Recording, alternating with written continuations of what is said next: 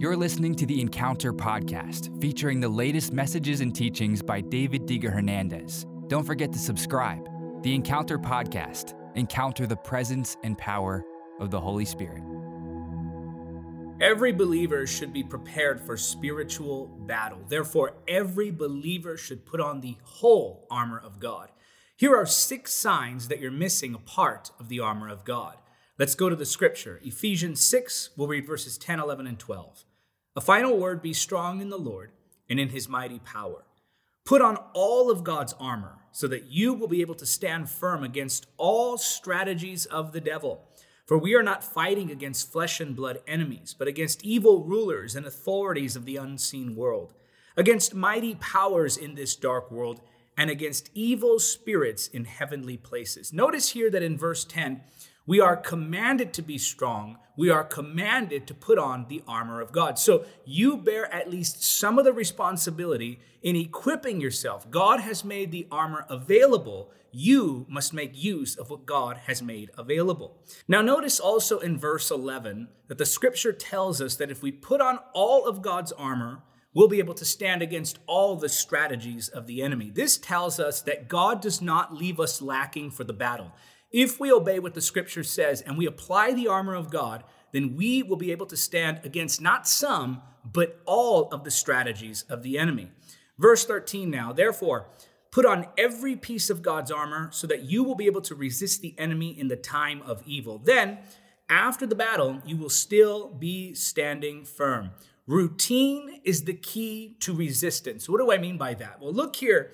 The scripture tells us to put on God's armor first so that in the time of battle, we'll be able to stand, we'll be victorious. This means that you have to be living with the armor already on so that when the conflict arises, you're prepared for that spiritual conflict and you're prepared to take the spiritual victory.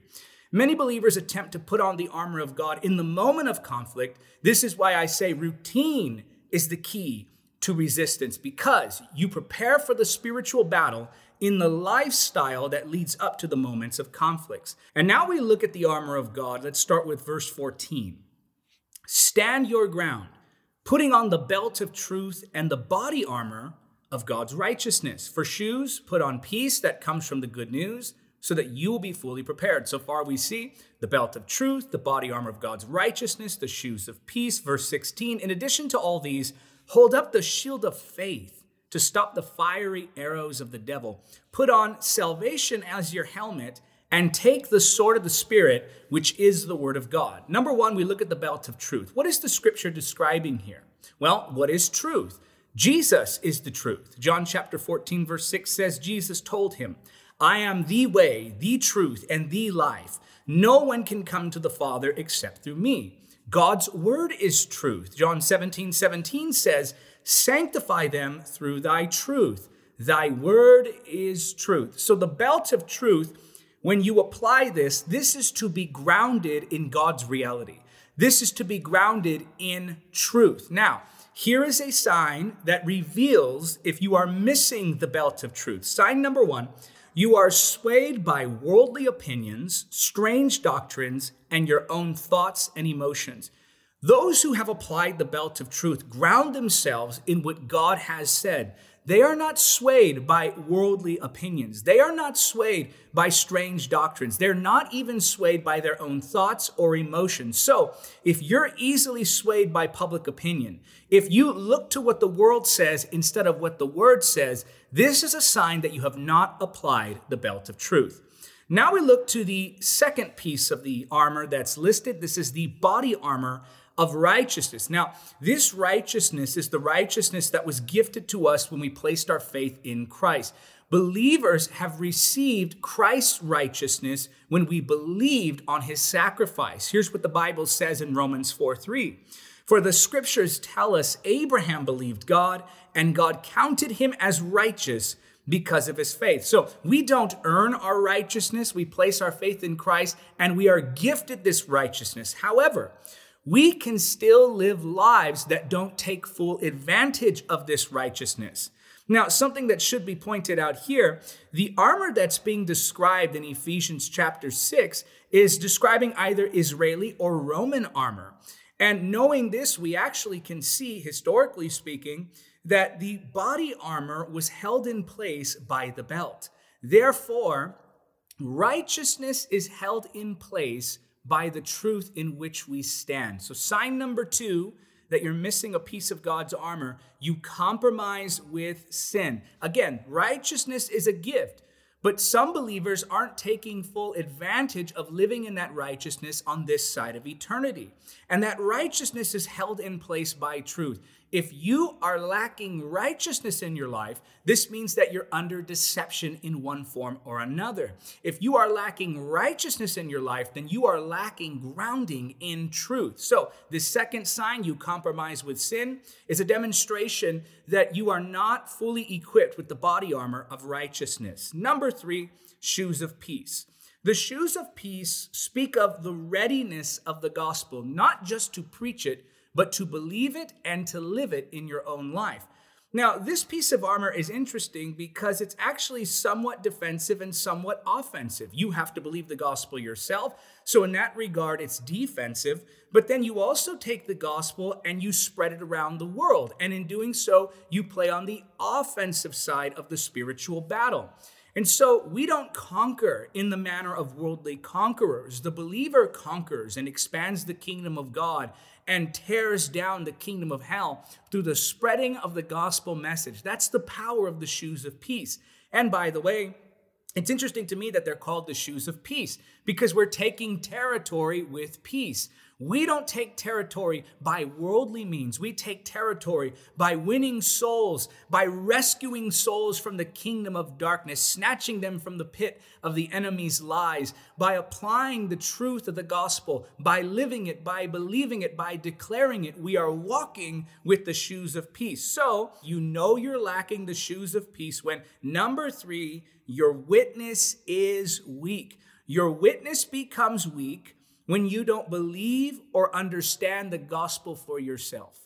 Your witness becomes weak when you live in hypocrisy because now you lose the ability to share that gospel with others while also demonstrating it with your life. Your witness is weakened also when you refuse to declare the gospel message of Jesus Christ. Romans 1:16, I am not ashamed of the gospel. It's the power of God unto salvation. We mustn't be ashamed of the gospel, nor should we live in hypocrisy. So again, sign number 3, your witness is weak. That's a sign, a demonstration to you that you are not properly applying the shoes of peace. Number 4, the shield of faith. Now, the shield being described here is one that would cover the entire body of its holder. And the fiery darts that are being thrown at the individual holding the shield represent the lies of the enemy. These are the deceptions that he throws your way. When he tells you something like God has rejected you, or God won't forgive you, or you'll never make it, or you'll never do well, or nothing good is ever going to happen to you, or you'll always live in spiritual defeat, those are lies. Those are fiery darts that are being launched at you. So, what then is the shield of faith? How then do we hold in the Spirit the shield of faith to protect us from those fiery darts? Those fiery darts, by the way, if they're not dealt with, if they're not quenched, they leave a fire that actually begins to spread. Well, isn't that how deception works? The enemy starts with one lie, and if we don't handle that one lie, then that fire begins to spread and overtake everything.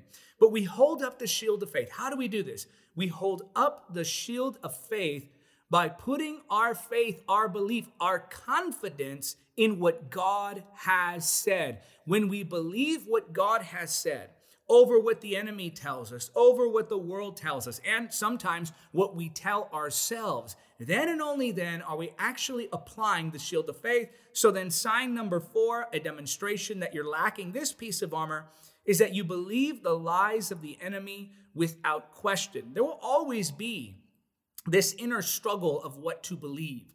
Spiritual warfare is simply the fight to believe God's truth over the enemy's lies.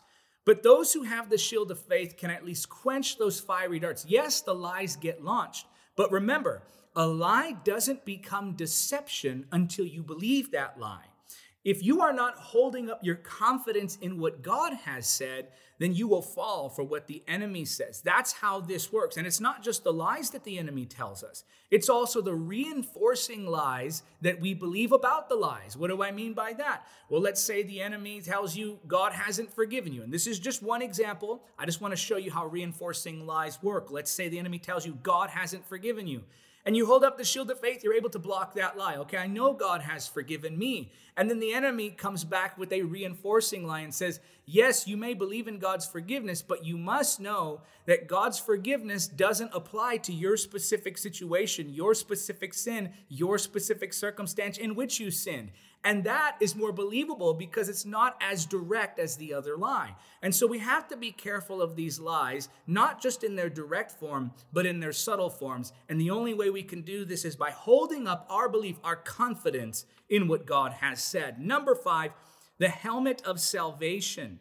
Now, luckily, we have another reference to the helmet of salvation in Scripture, and it gives us clarification as to the helmet's spiritual meaning. 1 Thessalonians chapter 5, verse 8 says this but let us who live in the light be clear headed, protected by the armor of faith and love, and wearing as our helmet the confidence of our salvation.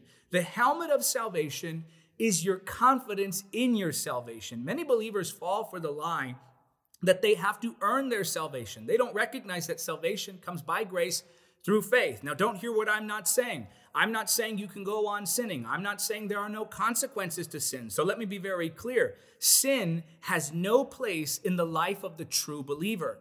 And the true believer, the one who has genuinely placed their faith in Christ, will have a desire to be rid of sin once and for all. So I'm saying that so no one tries to take advantage of God's grace. We mustn't abuse that grace.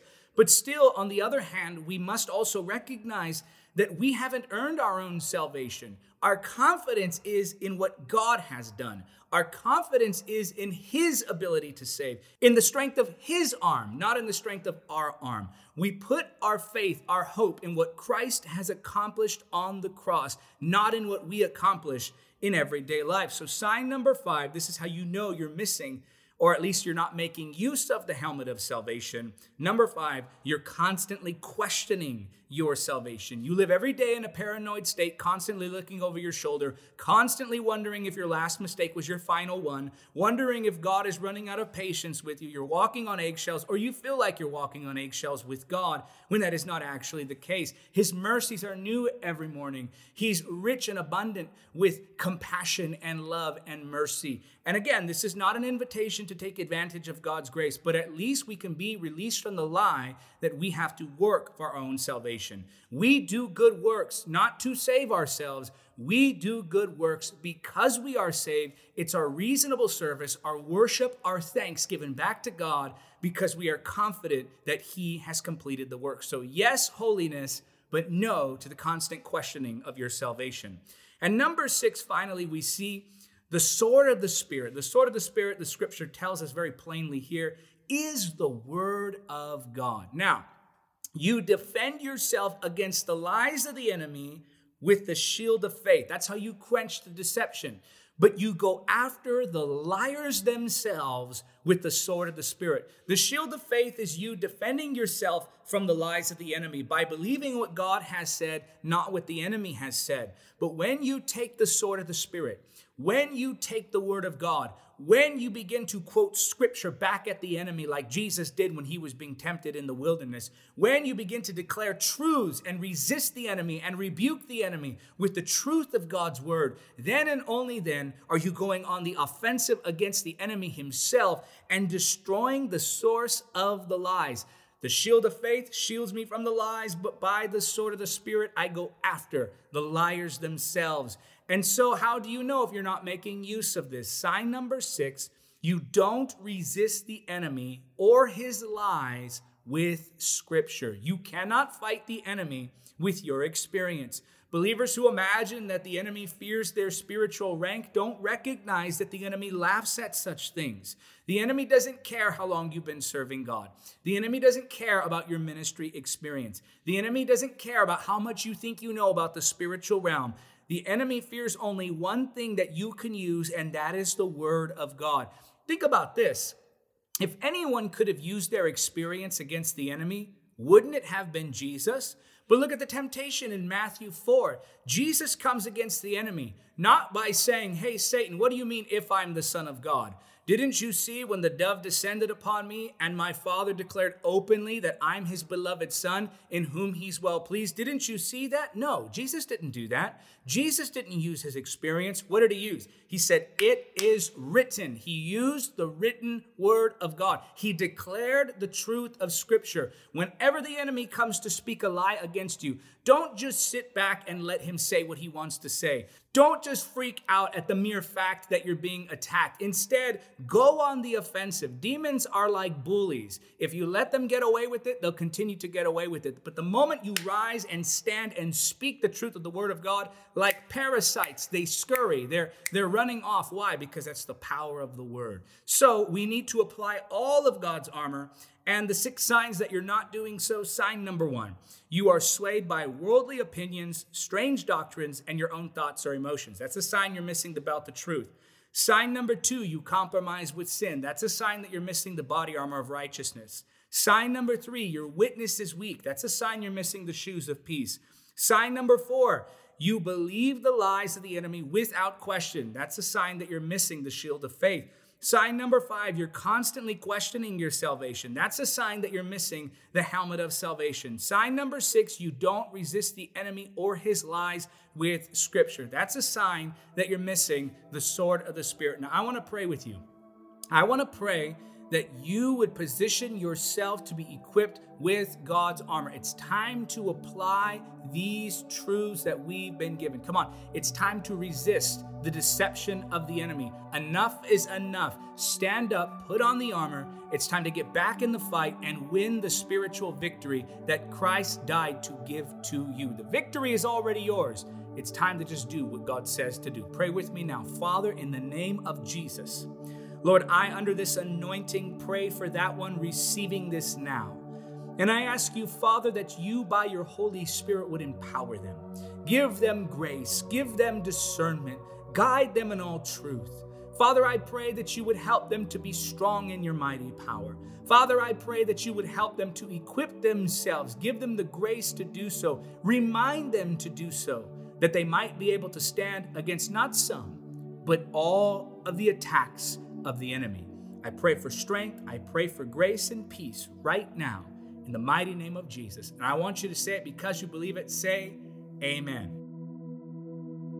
Thank you for listening to the Encounter Podcast. Don't forget to subscribe. Support the podcast by becoming a monthly supporter or making a one-time donation now. To give, just go to davidhernandezministries.com slash donate. Until next time, remember, nothing is impossible with God.